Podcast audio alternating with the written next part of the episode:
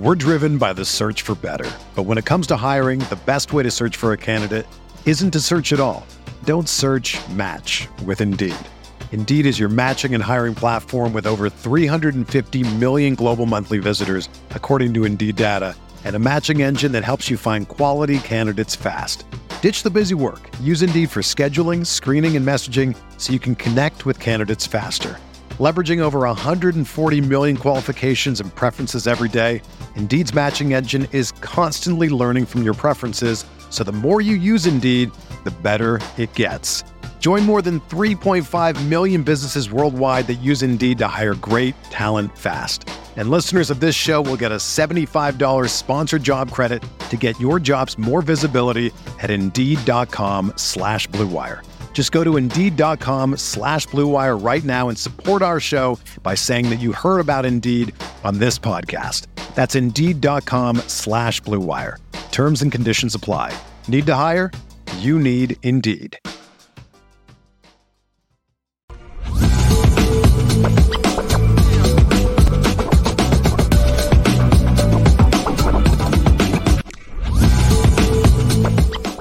Happy Friday and happy, happy Veterans Day. Everyone out there, all of our veterans, armed forces, we appreciate you, all of your support, and all of your sacrifice. Congratulations. This is your day. You deserve all of the honor, love, and respect you get on today. From Lucky Lefty Podcast, Happy Veterans Day. We appreciate you. We appreciate It's Friday. It's for the culture Friday. I'm excited, bro. I'm excited because I'm about to spill some tea. And if you don't want to hear it, get out of the show and come back in about five minutes. they did my boy Chadwick Boseman right. They did him right. Fantastic job by Ryan Coogler and everybody connected to Forever Wakanda. They did my boy right. Now, if you're looking for this action thriller, start to finish, that's not what you're going to get. But if you're looking for the perfect transition and storyline to set up the next Black Panther and the continuation of the series, you got perfection. The Mm. storytelling was fantastic. Mm. Fantastic. Jabari, funny as ever. Funny as ever, dude. Funny as ever. Oh, funny as ever. Cracking jokes. What would you give it out of 10? Eight and a half. Eight and a half. That's Eight and a half nice out of review. Would you see it again and give it a higher grade, you think? Or you think If I saw it again, if I saw it again, I probably would pick up on certain things. Okay. So it's one of those. Because I put it like this. You know how you see something subliminally, but it doesn't click? Right. I left the theater and I was driving home, and something clicked in my head. I was like, oh, snap. I get it. Exactly. You know, so of course, if I watch it a second time, yeah, I'll probably love it even more, even more. But like I said, I didn't go into it expecting, you know, start to finish combat, theatrics, things like no, I didn't expect that, right? Because I understood the transition from Chad had to be at the core of the storyline. It was you couldn't avoid it. Couldn't There was no it. way they could avoid that. No way at all, man. But there were some shockers. And that's where it went to another level. Mm. They didn't just transition from Chad, they did some other stuff. And I was like, okay, Mm. I wasn't expecting that. But it just took everything from zero to 60, just like that. So that's why I thought it was a really good film and the perfect transition to the next installment of Black Panther. That is coming. It's probably about two, three years away, but I'm excited about it already. Okay. Okay. Yeah, it was a lot of tissue. It was a lot of tissue in that bad feather, though. A lot of tears, a lot of tears being shed. I'll leave it at that. Oh, I was man. looking at my wife for a minute, like, like you crying for real? Like, yo, it was One of those things. yeah, like I said, I wasn't emotional. Of course, with any Marvel film, you have to stay through the credits and wait because they usually set up something with that scene that they play after the credits. The post-credit scene almost got me. That's the scene that almost got me. I was like, whoa, hold on. I wasn't expecting this, but it was so beautifully done, man. Shout out to them. It's the perfect tribute to the life of Chadwick Boseman and uh, his uh, iteration of Black Panther. Wow, good review. You should work for Rotten Tomatoes, man. Hey man, and I did it in five minutes. You know what I'm saying? That's perfect. That's perfect. Lucky Lefty podcast. We're driven by the search for better. But when it comes to hiring, the best way to search for a candidate isn't to search at all. Don't search match with Indeed. Indeed is your matching and hiring platform with over 350 million global monthly visitors, according to Indeed data, and a matching engine that helps you find quality candidates fast. Ditch the busy work. Use Indeed for scheduling, screening, and messaging so you can connect with candidates faster. Leveraging over 140 million qualifications and preferences every day, Indeed's matching engine is constantly learning from your preferences, so the more you use Indeed, the better it gets. Join more than 3.5 million businesses worldwide that use Indeed to hire great talent fast. And listeners of this show will get a $75 sponsored job credit to get your jobs more visibility at Indeed.com slash BlueWire. Just go to Indeed.com slash BlueWire right now and support our show by saying that you heard about Indeed on this podcast.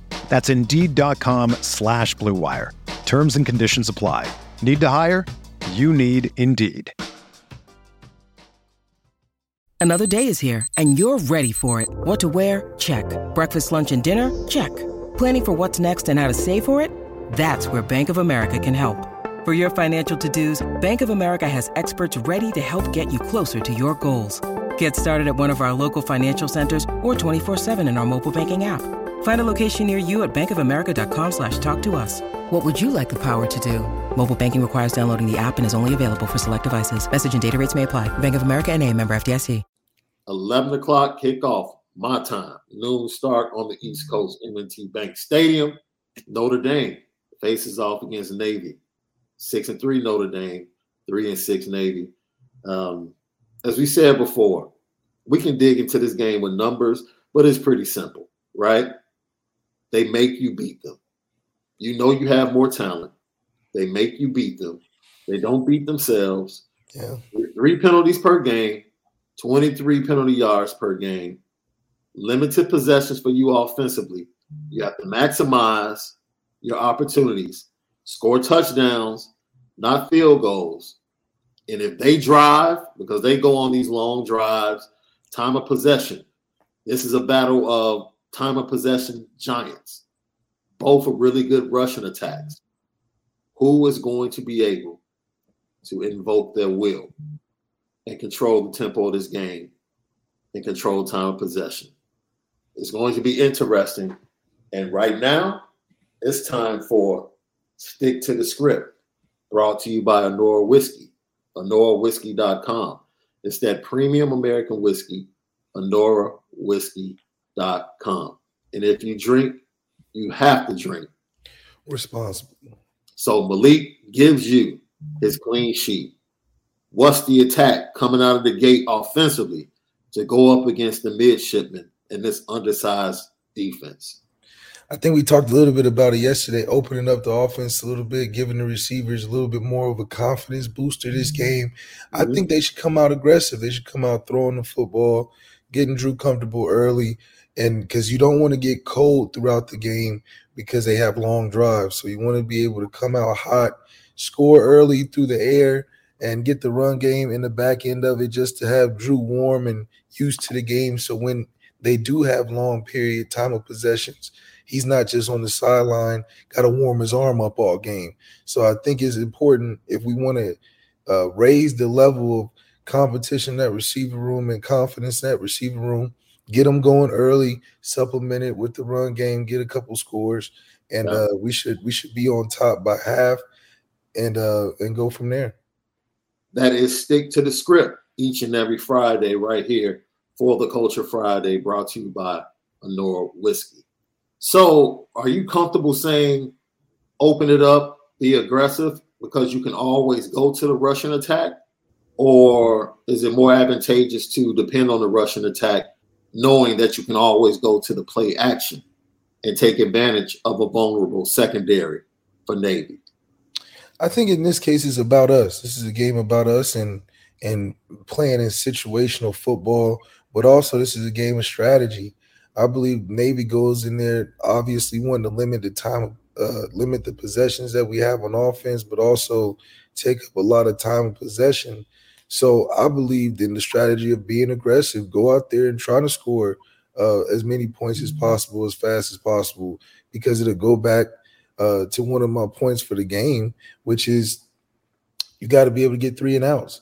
I think mm-hmm. if we can get third down, uh, our conversion on defense to be over 70%, that'll give us more chances to get the ball on offense and, and, and using our strategy of being aggressive.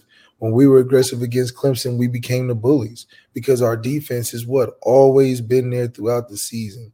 We don't have to run through the point totals that we've had against great teams, but the losses that we've had. But it's important to recognize that if we can continue to be aggressive on offense, we can be a team that looks more dominant in the college football landscape. Once again, Navy runs the ball 80%, 83% of the time. So, like you said, first down is going to be vitally important. Keep them behind the chains. You don't want them to get to third and three, third and four, where they can use their running game, but then play action you in the flats and take some shots down the field and get you in between as a defense. Rushes per game, 60 per game, 243 yards per game on the ground. That's that Navy offense. Now, the Navy defense, they give up only 97 yards per game on the ground. That's very interesting. That was a shocking stat to me, left.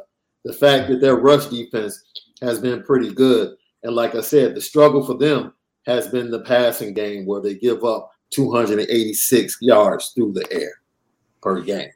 Yeah, that's a lot. And and Drew should be licking his chops after practice every day with those receivers, saying this is what we can do if we just go out there and, actualize uh, what we're what we're told to do in the game plan.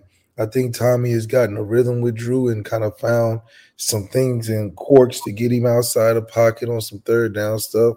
And you can see that he's adjusting to his skill set, which is what you want to see in a relationship between a quarterback and an offensive coordinator that they are on the same page and they uh, they can situationally get into things that are they're comfortable with. Uh, Drew looked comfortable in the game that we're unranked and we played against the top four team and we looked like the better team. So if Drew's comfortable, I think it puts us in a good spot that uh, we can be set up for uh, you know uh, potential mm-hmm. upsets and even further than that. Now they are below what they've been used to as a program. Speaking of Navy, we talked about third down conversion rates. They're right about 42%, which is 43rd in the nation. Navy is used to offensively being top 20 in third down conversions. Uh, that's something they've struggled with. So that could be something to look toward who wins the battle of the third downs, like you said, Navy, not as efficient as they've been in the past yeah, they might have to, you know, adapt to the the rule changes, but it also keeps guys a little healthier. Uh, Navy's just a really gritty team, so uh, those are the type of uh, things that they use to their advantage through strategy. You know, it's the Navy, so you know they're going to put their mind before matter and and use what they got to the best uh, of their ability. So I think it's just something they just have to adapt to as the years goes on. But right now, we have to take advantage of these rules and be able to, you know, crush our opponents. This is an opportunity to go against a team where we can take advantage of less opportunity, mm-hmm. but be more dominant and explosive in those opportunities, and really uh, add another layer to the to the, uh, the team that we have now. That we can be resilient, bounce back from wins, competed at the level of our component, and have shown to dominate teams that are slated to be better than us. So. Uh, being able to adapt and, and score in short bursts, I think is going to be something that'll be effective for when we need it in late games like USC down the road or whoever we play. That's a, a formidable opponent. Lucky Lefty podcast brought to you by Nora Whiskey at NoraWhiskey.com. That premium American whiskey at NoraWhiskey.com. Let's go behind enemy lines left for the Culture Friday. Coach Ken Niumatalolo. Uh, coach of the Navy midshipmen. I hope I got that name right. I'm gonna have to double check and look if at it. If you rush it, it sounds good. Yeah, you're right. but Coach Ken, he talked about because Marcus Freeman. I don't know if you know this. Marcus Freeman, when he was at Cincinnati as a defensive coordinator, one of his defenses is, um, if I'm not mistaken, gave up over 500 yards of offense, rushing offense against Navy. He said that stuck in his mind forever as a defensive coordinator. And Coach Ken talked about Coach Freeman's defense that he's faced at Cincinnati and Notre Dame. He defends a lot of people, you know, not just option football. I mean, that's the reason he got the, the the Notre Dame defensive coordinator job because Coach Kelly saw how good their defense was. Obviously, done really good against option, but they defend everybody well. That's the impressive part that he's got a really good conventional, normal off uh, defensive package, and what he does does against option people.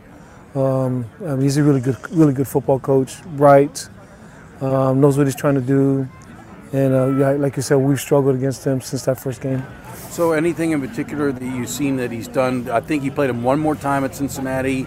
Um, that was the game that they shut you out, and then I think I've, you played him twice at Notre Dame, I believe, since he's been at Notre Dame. Anything in particular that he's done against the option that you thought is interesting or, or you know, solid?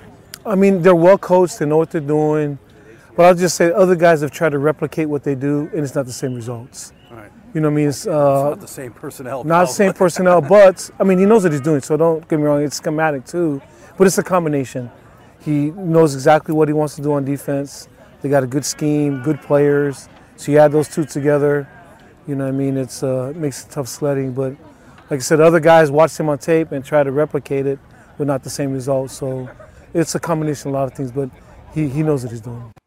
So since having initial success against Marcus Freeman in that game we spoke about previously, he said his offense has struggled against Marcus Freeman's defenses at Cincinnati and at Notre Dame. He has profound respect for Marcus Freeman and now Al Golden, who he said also has experience against his offense from his time at Temple and Miami. So it's going to be very interesting to see how the Notre Dame defense is able to stay, uh, stay up on their feet and stop the rushing attack of Navy. I'm excited to see it as well. I, I do believe that they have a lot of potential uh, of, a, of of giving us a chance to show us that we have we have the devil in the details for our defense.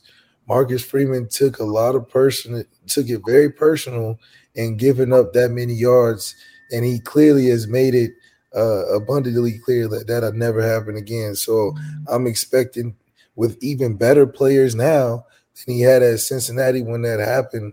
I think there's going to be a, a good showing for our defense to kind of, you know, strut our stuff and be able to get a lot of guys in.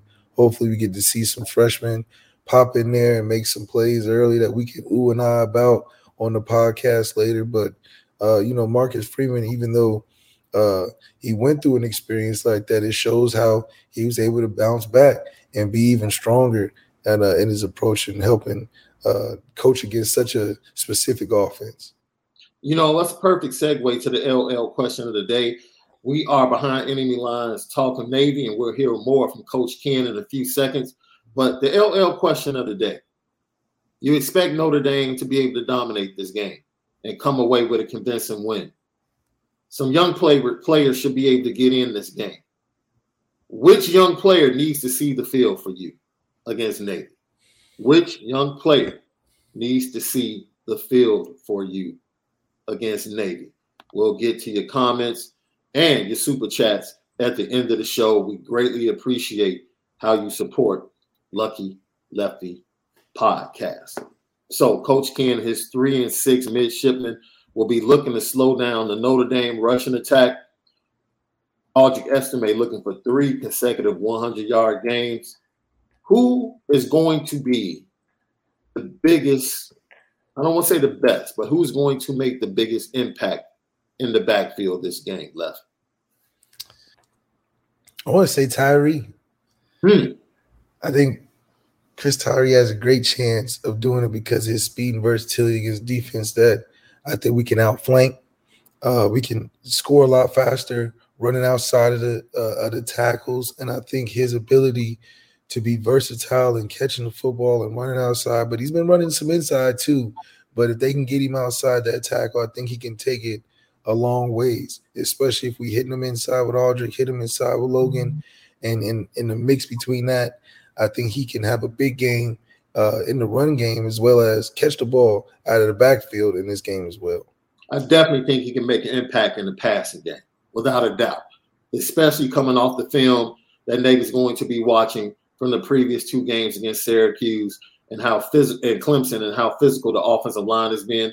They fully expect Notre Dame to come straight ahead and, like you said, be aggressive early, catch them off balance, and then for the rest of the game, have them off balance, not knowing how you're going to attack them. I can definitely see Tommy Rees finding a way to implement Tyree into the game on the ground and through the air. Absolutely left.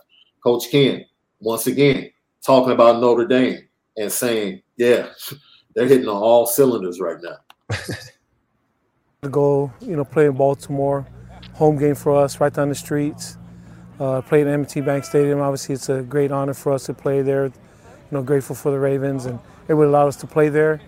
Um, it's close to home. We're excited, uh, but we also know it's a great challenge. And, and what do you see in this Notre Dame team that's one of the hottest in the country? Yeah, they're playing really, excuse me, really well right now. Just um, what they did to Clemson, you know, number four team in the country, and got after them. Super impressive, and obviously they have a tough schedule every year, but you can see them catching their stride right now. Has Notre Dame really hit their stride? Do you think? That, that's the question. I, I think there's more room for this Notre Dame team. Like Clemson was kind of like the coming out party of what this team was supposed to be. But I don't think they've really hit their stride to the point I think Boston College might end up being the game at home where they hit their stride going into USC. I could be wrong. I could be wrong, but that's that's the way I'm feeling. But Coach Ken feels like they're facing a team that's kind of like a Mack truck coming down hill at this point. Yeah, he's definitely at the wrong place, wrong time with this team. Uh, we're on a crash course for destiny at this point. Uh, we won our Super Bowl recruiting championship. So we feel pretty good about that. But also being able to flourish on all cylinders, which is great. We still missing the receiver aspect, in my opinion. I think we can be a lot more explosive in uh in that aspect, which I think would take us, like you said, that little bit better than uh what we're showing right now. We mm-hmm. knew we had a run game coming into a season. So to see the O line continue to get better week to week, allowing for those running backs to to be so grateful in the interviews about how well they, they're getting up to the second level, I think is a, a, a testament to what Marcus Freeman wanted the, the team to be in a vision standpoint. He wanted us to be physical. He wanted us to be competitive and get after people. And we're showing that. And Clemson at the right place, the right time in the season where we've kind of licked our wounds a little bit and and uh, bounced back and hit the bottom in a lot of instances. You know, losing to Marshall and Stanford, that's that's a bottoming feeling. But yeah. to come right back and then hit the top and beat a team like Clemson the way we did, it's only a matter of time before uh, we we see ourselves in that top ten. And I think we can still finish in. Yeah. Some of the comments in response to the question, ND9 says not hitting on all cylinders, not at all. Interesting comment here. Bailey Brad, stride doesn't mean peak, at least to me.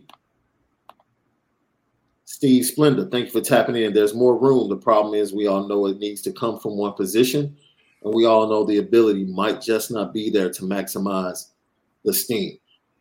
I think it comes from more than one position because I will put responsibility on the wide receivers as well. You know, I think they go hand in hand. I think we can we can get more for multiple positions on this team to really be at peak performance. Keith Erickson was still in the first 100 on a 200 need to hit the next gear and close. Got to have that closing kick. Okay, Keith. I feel you on that.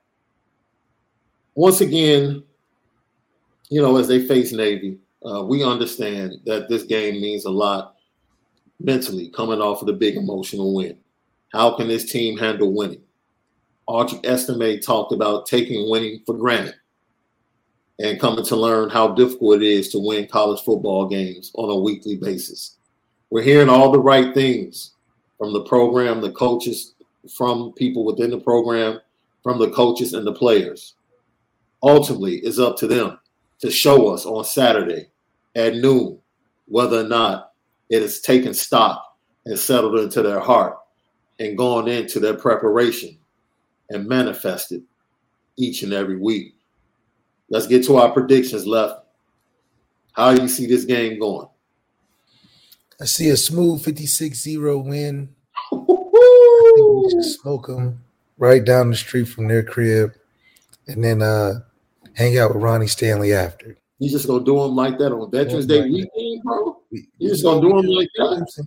Look, look, look. We got to make a statement. That's the way we got to do the thing. You say, yeah, we, we got to get out of that 20th spot, right? We got to Yeah. make a statement. I'm sorry. Top ten. I'm sorry it had to be you. I'm sorry it had to be you, Navy. I understand the relationship. We love you. We thank you. It's Veterans Day weekend. However, we're gonna have to do some things to you. Yeah. We'll have to make it look real good so we can move up to that top 10. I feel you. I feel you. I won't go that far. I won't go that far. I think my prediction was something like 38 to 13. I think I said 38 to 13. Unless Navy just wants to uncharacter, uncharacter, uncharacteristically uh, turn the ball over. Mm. Like if, if Navy just wants to turn the ball over I think we'll get more three and outs than you're giving us credit for. say it again. I think we'll get more three and outs than you'll give us credit for. I think they'll we'll be able to get them off the field a lot more frequently than allowing them to just go third and two, third and three, third and four, and convert. Yeah. I think we'll be able to get them in third and six position, close them out, be able to stop their drives before they become long, elongated, because we are an aggressive defense. So we're Yeah. not going to just base everything and, you know, we're going to be the downhill attacking. We're going to stretch uh, those uh, veers that they run. And we're going to have a lot of uh, tackles for loss and, and, and, and tackles at the line of scrimmage. I think that's going to help our offense get on the field a lot more. And then if we're staying aggressive and we're making this about the receivers a little bit more, then we can hit that 50 that 50 point mark. See, you're giving a little bit too much credit, in my opinion. As much as I love Notre Dame, they're the sloppy eater at the dinner table. Because when they get through eating and they get up, there's a lot of crumbs on the floor. And those crumbs represent points left on the field. We see it each and every week. Uh, we can talk about how great they play, how bad they play. There's one consistent thing offensively. They leave a bunch of points on the field. Opportunities have been plentiful all season for Notre Dame offensively. But somehow, some way, week after week, they should have put up 50 against Clemson. Easy.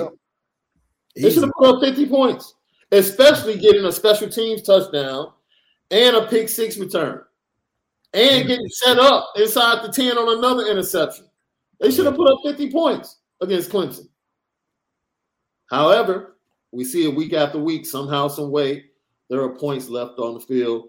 You know, they have to get swept up, and we give them another opportunity to see if they can correct that. Maybe they can. I think so. I think you have a good chance for it. Lucky Lefty Podcast. As always, we spin it different. Go subscribe to Lucky Lefty Podcast on YouTube. But also now you can catch us on Apple Podcasts and Spotify in the podcast form at CFB Nation in partnership with Irish Breakdown. Also follow us at Lucky Lefty Pod on Twitter and Instagram, Lucky Lefty Podcast. We spin it different. In a few seconds left, we're going to talk about Marcus Freeman, some losses within the program, and how they're getting Lorenzo Styles back on track, which might give you a clue to whether or not they put the ball in the air a little bit more. But right now, it's film time. Film time brought to you by Nora Whiskey. We said that we were going to do some film work, and Mhm. today is a 2024 a young man that is absolutely electric. As I said before, he's only a junior. He still has his season, senior season to play, and he is the all-time leading rusher in the state of Missouri, bro. Let me say that again. He is the all-time leading rusher in the state of Missouri with a full season to go, bro. With a full season? He did full season to go. He is the all-time leading rusher in the state of Missouri. I present to you 2024 four-star, soon to be five-star in my opinion, running back out of Hannibal, Missouri, Hannibal High School, Aneyas Williams. And left, it's a pleasure to talk about this young man because, as I said before, what you're going to see, I think he might be a better wide receiver than he is a running back. He is mm. definitely the number one all-purpose running back in the country. Now watch this play. He just takes the ball from the defensive back. Bad throw, doesn't need him. He just comes and takes the ball. He just took the ball left. He just Hold took on, we, we, we, should stop the tape right there. he took it. We should stop the tape right there. Deceptive speed. Player. Just decept, deceptive speed. Doesn't look like he's moving fast somehow, some way. This is like a this is like a Toby Gerhart mm. mixed with a like a Tim Tebow kind of instinct with a he looks he looks like the Terminator a little bit. He looks huge. Yeah, he's a big kid. And I mean, he's just like, just give me the ball. he's 5'10, he's right around 200. Look at that. Yeah, I'm telling you, if you split him out, this kid is dangerous. Jet I mean, he's just like, and the speed is there. I don't understand how he's fast because he doesn't look like he's he running fast. Yes, but he looks like he's got a lot of look form. Split out up top. Yeah, it's watch, like he just goes watch his catch left oh, over the top, oh. over the top left of two defenders. and then he runs inside the tackles and just be gone. Yeah, yeah. He's like a it's like split a, out again, left. Let's play. Ooh, Big boy ball. He got, he got routes Big low boy. key. Ooh. He go up like a tight end. He go up like a Michael Mayer. Just but he's 5'10. 5'10, right about 195, 200. Man, he'll add about 10 pounds. Woo! Goodness. this kid is offered from everybody Michigan, Alabama, yeah, yeah, Auburn, Florida. Everybody wants it. LSU. He now, during the summer, he was forecasted as a heavy lean to Missouri to stay home. He has recently been forecasted to go to Notre Dame by a couple of people. I think Tom Loy for 247 put in the crystal what ball. What we playing him at? Come to Notre Dame. He is a really close friend. Great relationship with Cam Williams, who's already committed cutback ability, split them out, jet sweep. He's just an awesome he, player. Does he play man, quarterback? You know how we call basketball players hoopers? Like, oh, yeah, he's a hooper. Yeah, he a hooper. Yeah, he a straight just. He's just a baller. Yeah, it's just, he's just like, flat man, out baller. Yeah, yeah. He just he do it all. Just and he looked good doing it. You know, some guy can do it all, don't look good doing it. He Balance, looks good doing it. Just saucy. I hope we get him. I mean, this kid is is legit. I, I like just how he plays. I mean, he's just doing anything he wants out there. Just really over the shoulder deep passes, hands can oh, run, can block, can cut, everything. Fullback, receiver, slot, outside receiver. Yeah, man. Double team catching it. Oh yeah, he's yeah. nice. Now this is a kicker, as you saw in the intro to his video right there. That was his mid-season highlight package. the left, left. Yeah. He had 2,000 all purpose yards at halfway through the season. Once again, as a junior, he is the all time leading rusher yeah. Yeah, in the state sweet. of Missouri. He's sweet. Aneyas Williams, class of 2024. And the reason we showed you the young man is simply because he could be the next commit of the 2024 class for the Notre Dame Fighting Irish. You have to love it. You have to love it. Can't let him go to Georgia. Can't let him go to Bama. No, no, we're gonna have to keep him in the Midwest. Let's keep. Because that look like a Brock Bowers Jr. right there, just a, a playmaker. Yeah, just yeah. throw it to me. I'll catch it. I'll do it all. Um, whatever. That look like Brock Bowers, like literally. Yeah, yeah. I, I agree with you, Alan. I mean, Alex Rohr. I agree with you. Thanks for tapping in today. Can someone say Heisman? like, yeah, like, yeah, man. I agree. When you watch his tape, you're like, okay. Yeah. He is very Christian McCaffrey. I, I said Toby Gerhart until I realized Toby Gerhart, yeah. But I would say his skill set is more Christian McCaffrey than Gerhart. Like I wouldn't say Christian all. Uh, McCaffrey. I wouldn't say Christian. He just he's stiff up top, like Toby Gerhart. I see from a style, from a running style. Yeah, he is standpoint. he's stiff. Like Christian got got the shoulders and get the, but he's like stiff doing it. Like it's almost like if Peyton Hillis was like had feet for real. Ooh, Peyton Hillis. You went back for that. Ooh, back to the Hogs. Peyton Hillis. Peyton Hillis was a man. He was a baller nice. in the NFL when he went to the next level too. Just couldn't stay healthy. He couldn't stay healthy. I want to So- see what that five ten looks like around all the other guys though. Yeah. That'd be. Absolutely. So Coach Ken talked about Notre Dame starting to hit their stride. We understand the disappointing losses early in the season. They sit at six and three. We both agree that with the pedigree and the winning streak and being one of the hottest teams in the nation, if they sweep November, which is our hashtag, hashtag sweep November, because if you sweep November, more than likely you're going to end up being a championship football team down the line. Right? Most likely. Most likely. That's that's when the big games come up. Sweet November, and they get to nine and three on the season. A nine and three Notre Dame team, one of the hottest teams in America, most more than likely will be a top 10 ranked team in the college football playoff rankings. Which means outside chance at an NY6 bowl, outside chance. They might keep Notre Dame out because of the lack of an affiliation to the conference and lock-ins with the NY6. Yeah. So they're gonna need some help from teams in front of them losing. But also, let's go to where Notre Dame currently sits in bowl projections. And I want to think, hear what you think about these matchups.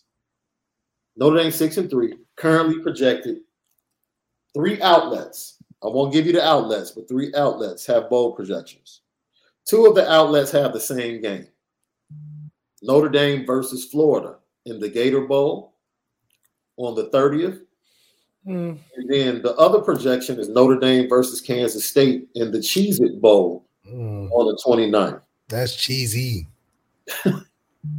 Two games I don't want to see. I don't think Notre Dame will have a problem with either one of those teams, honestly. But I think Notre Dame is going to continue to win and probably be involved in a, a much bigger bowl than the Cheez It Bowl or the Gator Bowl. They got, they're not gonna put Notre Dame in no cheese it. I mean, they're at 20 in the rankings. This is uh, based upon where they are now. That 20 is a fabrication. You are still stuck on this They Notre know Dame it ain't in the top 10. What you know, you can even name Man, you are Stephen Strange right now, bro. You are you are trying to pull illusions out of I'm your pocket. saying, You are trying I'm to pull the wool over the eyes of people, saying that Notre Dame deserves to be top 10 right now. 100% Come on, bro, relax. Come on, man. 11 through where we are, 11 through where we are is not doing that to Clemson. 11, the people that are at 11 to where we are at 20 are not doing that to Clemson. They not. They not.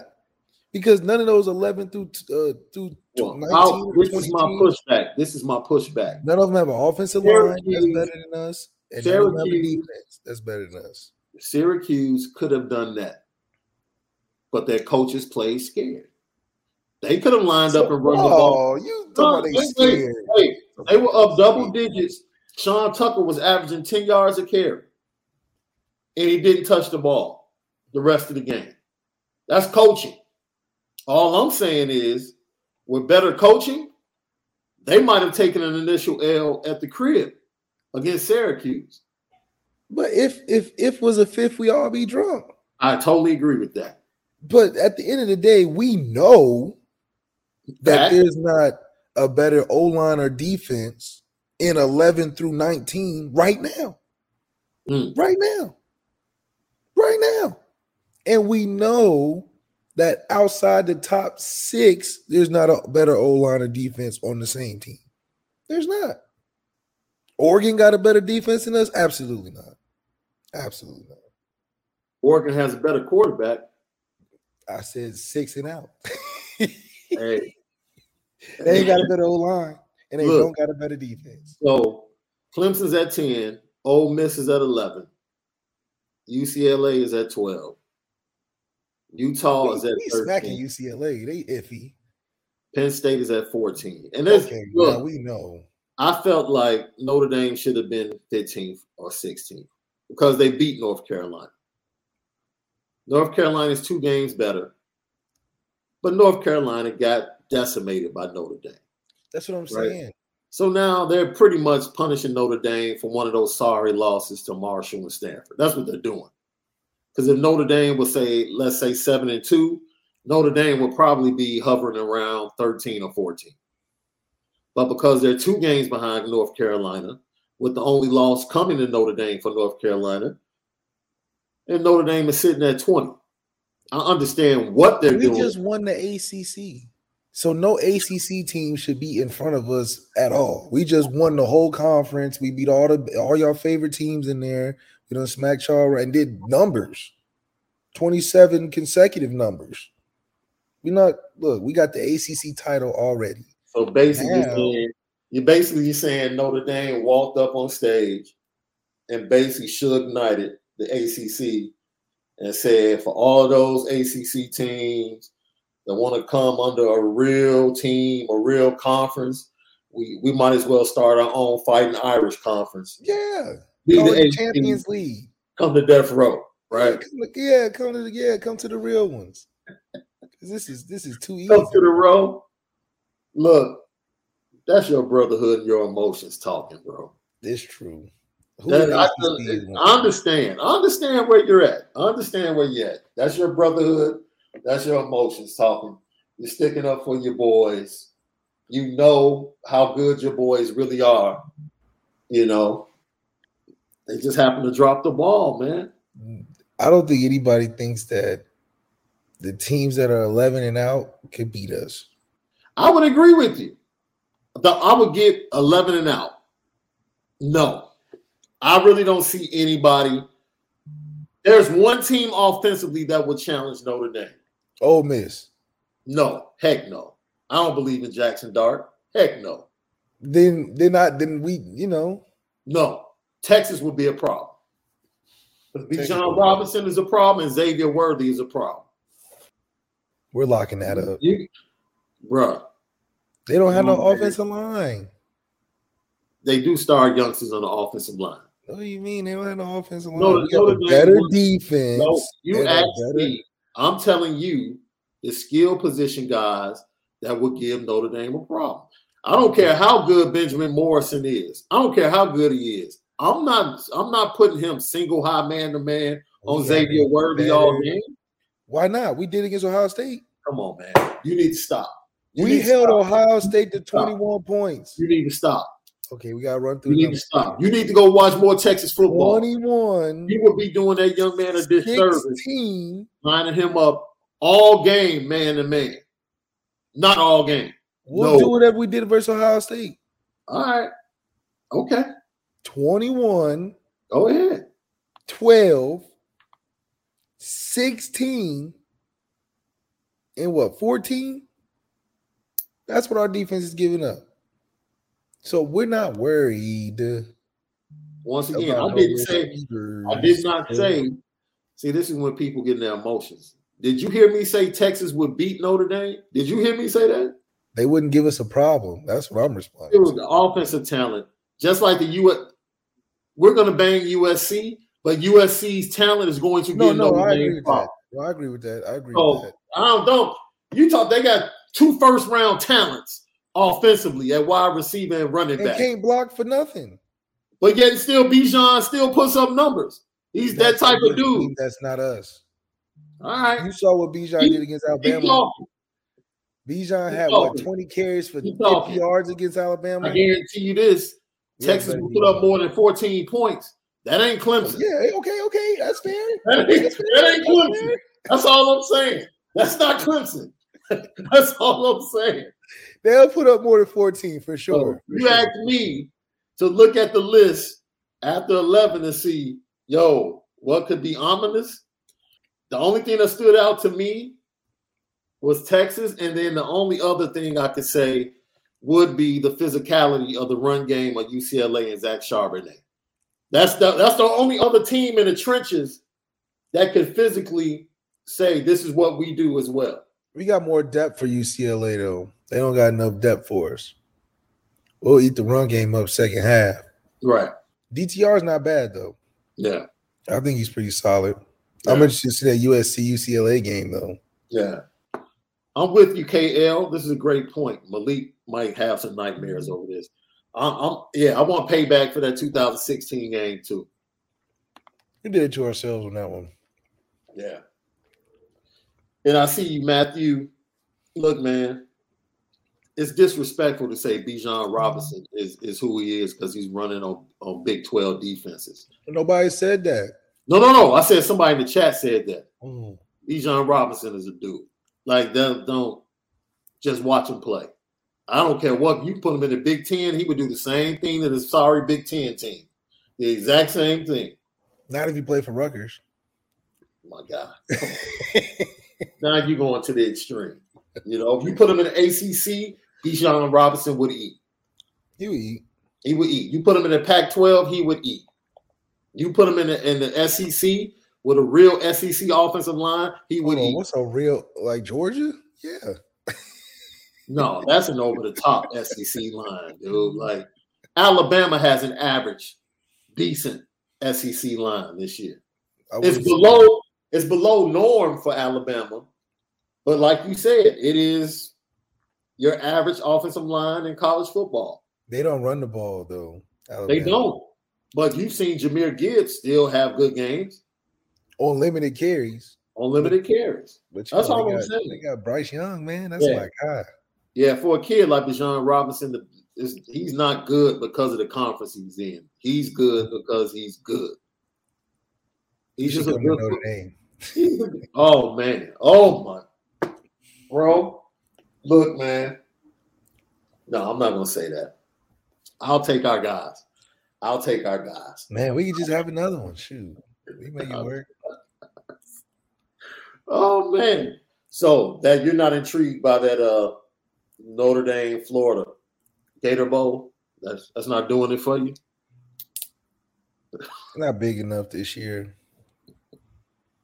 And Adrian Napier probably not gonna be there that long. and uh facing Kansas State in the uh Avery Johnson Bowl, aka the Cheez It Bowl. That wouldn't be it for you as well. Mm-mm. I wouldn't even watch it for real. That's what we got to play. I mean, that'll probably be Pyne's best game of his career. You know, go ball out versus Kansas State. The fact that that quarterback is Adrian Martinez, dude, I don't even. I think I might watch that game on DVR if they play Kansas State. Like, dude, we're facing Adrian Martinez. Come on, man. He ain't Spencer Sanders. No. Even though they did beat the brakes off Oklahoma State, though. That's brought. Oklahoma State to Manhattan and did some things to them. They did some things to them, bro. They did Yeah, it was bad. Definitely was bad. so, Lucky Lefty Podcast, as always, subscribe to Lucky Lefty Podcast on YouTube. You can now find us via CFB Nation in partnership with Irish Breakdown on Apple Podcasts and Spotify. Go hit us up, subscribe, hit that automatic download each and every time we drop that audio. You'll get it and be able to listen to the Lucky Lefty podcast wherever you go. And while you're doing that, you can go ahead and leave a comment, but hit those stars. Give us one of those top ratings. We would greatly appreciate it. CFB Nation, Lucky Lefty Podcast. Make sure you follow us on Lucky Lefty Pod on Twitter and Instagram. We spin it different. This is the story of the one. As a maintenance engineer, he hears things differently. To the untrained ear, everything on his shop floor might sound fine, but he can hear gears grinding or a belt slipping. So he steps in to fix the problem at hand before it gets out of hand. And he knows Grainger's got the right product he needs to get the job done, which is music to his ears. Call, clickgrainger.com, or just stop by. Granger, for the ones who get it done. All right, Marcus Freeman. As we get ready to close, we've talked about Aneyas Williams. We've talked about the Navy matchup, what needs to be done. We've heard from Coach Ken, head coach of the Navy midshipmen, behind enemy lines. And before we get out of here left, so everyone can enjoy their Friday, we got to hear from the man in charge, Marcus Freeman, and tidy up some things. Brandon Joseph will not be playing tomorrow. Messed up that ankle in the second half of the Clemson game. I think you saw it on that punt return. Uh, he came up limping, but he was still on the sideline talking trash well into the fourth quarter. So he won't be available tomorrow. On top of that, Joe Wilkins has decided to leave the program. Uh, he follows Jacob Lacey as a veteran player within the program that decided to leave during the season. Marcus Freeman, uh, I don't think he was left. You judge this, you know, because sometimes people are upset about players leaving, and then other times it's kind of like, uh, all right, I really don't. Okay, he's gone. And Marcus Freeman, when he sat down with the media, had an opportunity to talk about everything that's going on. I'm trying to find the video, man. I want to make sure I get it and play it correctly for you guys. But just talk about that left, like – you went through that, making that decision to lead a program as a veteran and as a leader. Joe Wilkins was looked upon as being a leader of the wide receiver room and a leader on that team. So, and he was talked about in that way in spring and fall camp. What's that thought process that a young man goes through? Because Notre Dame's a tough place to leave for young men. Well, I graduated, so shoot. I felt like, you know, once I graduated, it was like a you know, do it all over process again. I got to look at it from a, a selfish decision at that point because I felt like I put everything I I had in um and, and at that point and I had a chance to do it differently. So leaving not graduated, yeah, I can imagine uh just a lot of emotion, man, because you really wanted to go for the, the connections. You're still worried if that's going to be in place now that you're leaving without the degree. Uh, you kind of feel like, you know, you know you're going to get a good chance outside of Notre Dame for a second chance, but then it's the devil you know is always better than the one you don't. So it's just a lot of worry that goes into it. Uh, but you do in the back of your mind still feel like, okay, I want to make this business decision to go to the best place I could just play right now so that just is a variety of places. Some guys go really small schools. Some guys go to a, a somewhat of a, a, similar school, but you know becomes really an independent. You're on your own thing. So uh, it's it's a uh, mentally taxing because you know you're not on the team schedule anymore. You're on your own schedule. So you got to deal with the real life stuff like subleasing your apartment and you know, finding your travel and getting all your stuff for school and everything. So uh, it really is a fast paced process if you know where you're going. If you don't, I mean, shoot, after the semester, you just go home. so, I mean, it's a lot that goes into it. Marcus Freeman gave his thoughts on the departure of Joe Wilkins at his presser. He continued to work hard and continue to find ways to improve. Um, at the end of the day, you know, it's the job of every coach on his coaching staff is to um, put the guys on the field that we feel give us the best opportunity to have success. You know, and, and Joe was playing probably not as much as he wanted. Um, and so we made the decision to make a change. And so um, that's really all I have to say about that situation. Um, but love Joe and love what he's done for this program and, and wish him all the best. Joe really was playing well during the spring, and then he got injured, and the injury setback really set him back. And then once Deion Colzie came back from his injury and got back to 100%, he started getting the bulk of the plays that Joe Wilkins was getting. And then you understand, we all understand the level of the passing game and where it's at right now. The opportunities just weren't there in the passing game to really make an impact. You know, we saw him catch a touchdown the first game of the season against Florida State with Jack Coan. And then he gets injured last year. So injuries really are the story of Joe Wilkins' time here at Notre Dame. And like every other player that comes in, puts in the sweat, blood, tears to be a part of the brotherhood, you know, we wish him nothing but success in his next spot. Absolutely. And it's just unfortunate, you know, when you're not healthy, it just is a a purgatory type of feeling when you're on a football team, especially the relationships between you and the coaches and your teammates. Because yeah. your ass is in the training room most of the time, and you're really not around as much. I remember getting hurt initially. They don't really, they don't even really call for you. so, so when you pop back up, and they're like, "Oh, I thought I thought you was dead a long time ago or left for transfer," and then you have another chance to reintroduce yourself to the team, and you get hurt again. Yeah, it's like, man, so much happens when you're gone on a team from a chemistry perspective, to depth chart, to, to, to the plays and the offensive scheme.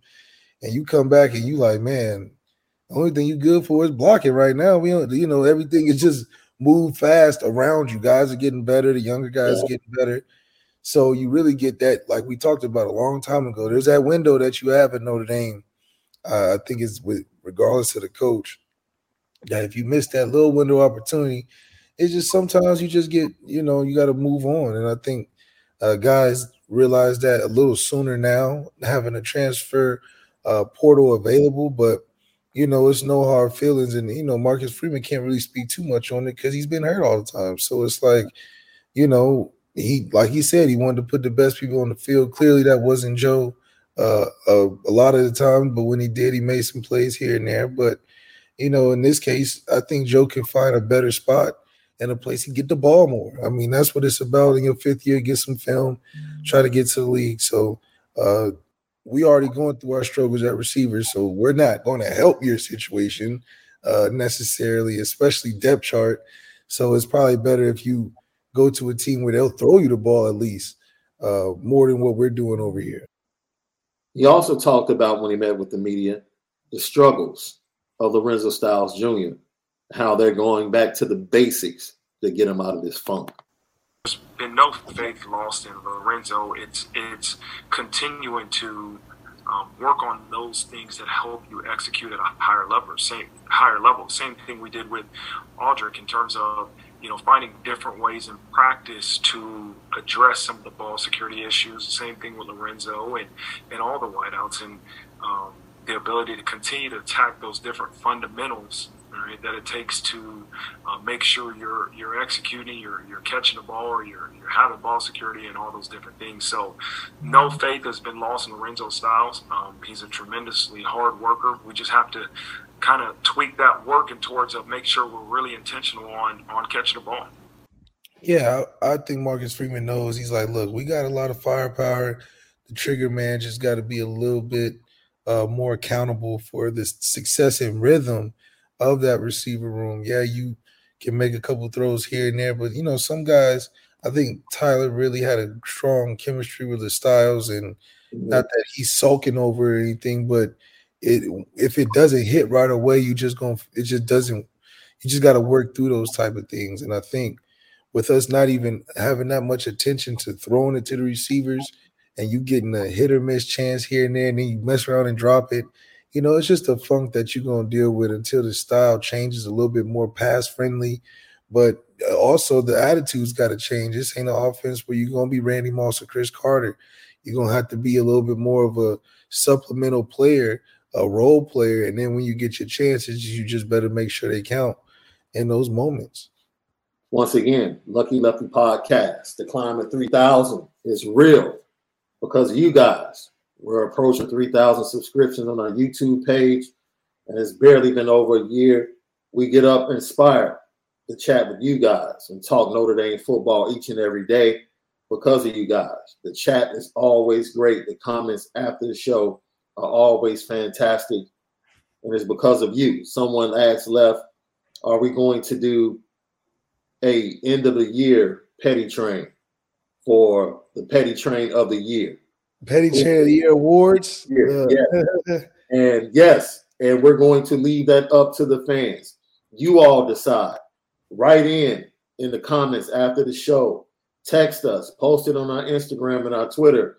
Who you think deserves to be the winner of the Petty Train of the Year award. We'll get to that sometime in December. I can't wait to get to it. Left once again. Six and three Notre Dame goes to M&T Bank Stadium to face off against three and six Navy. Noon kickoff. You expect them to be aggressive early. We both expect blowouts with opportunities to see young players, maybe another big play in special teams from Coach Brian Mason and his crew. But we definitely expect Notre Dame to turn the corner that they've been unable to turn and be able to handle success correctly and catch stride heading into that mega matchup at the end of the season against the USC Trojans with an opportunity to climb into the top 10 of the CFP rankings. It should be a really good matchup. But like you said, when we interlock arms with them at the end of the game, we want that scoreboard to have a really big gap in between the points on either side. Yeah, I mean, it's a lot of respect towards the service. Uh, they help, you know, everything involved with that, especially, you know, Veterans Day and, and how we're honoring our veterans. But still college football. And it's still Notre Dame. Absolutely. And we still who we are. And we gotta do what we gotta do. We will break the trend of playing down to mm-hmm. our competition this weekend in Baltimore. You already know what time it is, bro.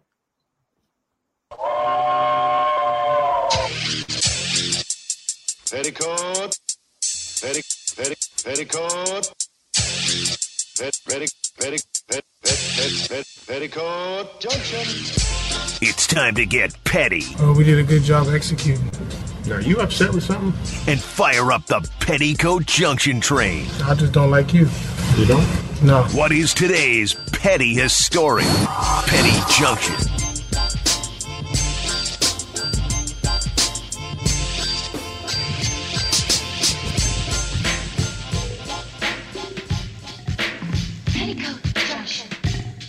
Petty Junction, Petty Stories of the Day brought to you by Nora Whiskey at NoraWhiskey.com and Premium American Whiskey on NoraWhiskey.com. Bro, I got all excited because basketball starting. Came home after watching Black Panther last night at the movie theater, sat down and said to myself, Yo, I'm going to watch Notre Dame against Radford. Look, man, college back- basketball has been underwhelming to this point. I've watched some really bad basketball. That's all I got.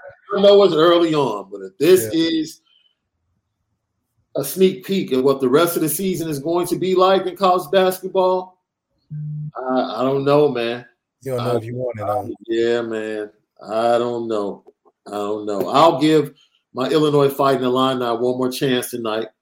They play, and they're going to put three of their best players: Trent Frazier, uh, Da'Monte Williams, and also uh, King Alpha, Kofi Cockburn in the uh, I think in the Hall of Fame there at Notre at uh, not Notre Dame but uh, Illinois. So it's going to be a great night. Well, they come out and look lackluster again. I'm like, okay, man. There's one thing to look lackluster against good competition. They're not in Big Ten play yet. They're not in Big Ten play yet. Give it, a chance. Give it a chance. Yeah. You lower my expectations is like you lowering your expectations for Notre Dame to be a top 10 team right now. Hold on now. Pretty wait much a minute, Wait a minute. Wait a minute. Like, bro, I'll probably need to relax and you need to relax as well. Crazy. So yeah, I'm putting all the college basketball on the petty train right now for the product on the floor. It's not good enough. It's just not good enough, man. Entertain me, please. Entertain me. You have anybody to put on the petty train, bro? No, that was good. I was going to comment on basketball because you know even the NBA is just kind of like. Eh. I think it's Well, the NBA, oh, yeah, going NBA doesn't start until after like December. Christmas. Yeah, Christmas, you get the big games on TV. Then you get the push to the All Star game right after the All Star game, the trade deadline, and then it's the final push to the playoffs. So yeah, NBA is definitely a womp womp. You know, Yeah. pretty much the first 20, 25. Even though November, October, the greatest sports month because all the sports is on. You know. That's facts. That's facts. I've even found myself, you know, searching for because last night I definitely was not going to watch. Look, NFL, you got to do something with your Thursday night package, bro. Yeah. These games are horrible. That game last night was actually was absolutely atrocious, man. Another win for Tom Brady though. Oh, dude, he's going to he's going to win that division with, with his team being below 500. Watch. Just a down year. Just a down year in that division. Because remember that division used to be three teams were 11 win teams: the Saints, the Falcons, and the Panthers. Yeah, They used to be Yeah. at 11 win teams, three 11 win teams for some years when they had Drew. You know, Have you ever seen a division? I wonder if there's ever been a division where all four teams draft a quarterback in the same draft. that'd be cool. Because Tom might be done. Yeah, he just he just lost a bunch of, he just lost a bunch of money on FTX. That's right. So you're right. Man, he's losing on the field, off the field, in the bedroom. girl. Yeah, Man. Yeah. He's probably feeling some type of way. Mhm. But literally, the Bucks, the Falcons, the Saints, and the Panthers. But don't give up on Jameis. Jameis quarterback. hurt. Jameis just hurt. So you would bypass CJ Stroud or Bryce Young if you were the Saints? Where do you think they're gonna be? Top five? Dude, the Saints are like what, three and five right now? That's not bad. It's too early. Okay, who are they going to beat though? They division. The entire division is terrible, bro. Dude, the They can beat entire division is sub 500. It's Yeah. ridiculous. Yeah. New Orleans is three and six, bro. Three and six. Carolina's three and seven. Atlanta's four and six. That that entire division could literally draft a quarterback in the first round. Everybody in the division. I don't think that's ever been done before. Ever. That's Probably won't happen this year. But man, that just goes to show you how important the quarterback position is. I got Michael Johnson said he could see CJ in Carolina. Yeah. The defense is pretty good. I mean, they have some they have some things to work with. They kept DJ Moore. You know, they didn't trade him. So he would have a wide receiver coming in with him. You know, I would want to go to Atlanta if I'm a quarterback. I just would. Like, Absolutely. send me to the ATL. Send me to Atlanta. Send me to Atlanta, Shawty. If I'm Bryce, don't be sending no Will Levis there. That's no, No, that's not a fit. that's not a fit. Not a fit. See, that's what you have to understand. Shout out. I'm glad you said that. Shout out to Mark Cuban and the owners of the Hawks at the time. Because when they both recognized, you know what? Luka in Atlanta, mm, Trae Young in Dallas. mm, let's go ahead and swap this out. And Trey in Atlanta, Luka in Dallas, Makes sense. makes sense for everyone. Makes sense for everyone. So yeah, sh- shout out to them figuring it out. Maybe not because of course Luka probably would be viewed as the better player. But just what the Atlanta franchise needed at that time, Trae was the perfect. Trae was the perfect star. Perfect star in face of that franchise. So we're just waiting to see who's going to be the face of the franchise for Notre Dame moving forward. Yeah. Which I'm Will it excited. be- Will it be CJ Carr? Will it be someone like Brendan Armstrong who transfers in? Will it be someone like Kedon Slovis who might be leaving Pittsburgh once again, jumping in the transfer portal? Who will be the face of the franchise when Notre Dame wins that national championship? Lucky Lefty podcast. We do it the best, baby. I had to get my my uh, TV host. That's right. there. So hey, well, the Culture Friday. Everybody have a fantastic weekend as always. CFB Nation in partnership with Irish Breakdown. Go hit us up right now. Subscribe. Get all of our podcasts, special content, especially the recruiting stuff that's going to be coming up with signing day approaching December 21st. You don't want to miss this guy's analysis on the 23 commits and the 24 recruits. He spends it different. No one has that eagle eye like left for talent. So go right now, CFB Nation, subscribe, Lucky Lefty Podcast for all of our great shows. All right. Have a great Friday. Enjoy your weekend. Immediately after the game, we'll be right here talking about a Notre Dame victory. You can believe that. Blowout. Blowout. The atmosphere. Blowout. So enjoy your brunch, breakfast, whatever you're going to be partaking of when you're watching this Notre Dame win. Can't wait, left. I can't wait. I can't wait. I, I wish they could play right now in my backyard, man. I really wish Yeah. they It's gonna be one to remember. I tell you that. Absolutely, man. Have a great Friday. Go ahead and give us those comments and great stars. Apple Podcasts and Spotify, CFB Nation. For left, I'm Sean Davis at SD2 Mics, brought to you by Nora Whiskey. Have a great Friday. Most of all, make sure that you spin it different. Different. Lucky Lefty Podcast.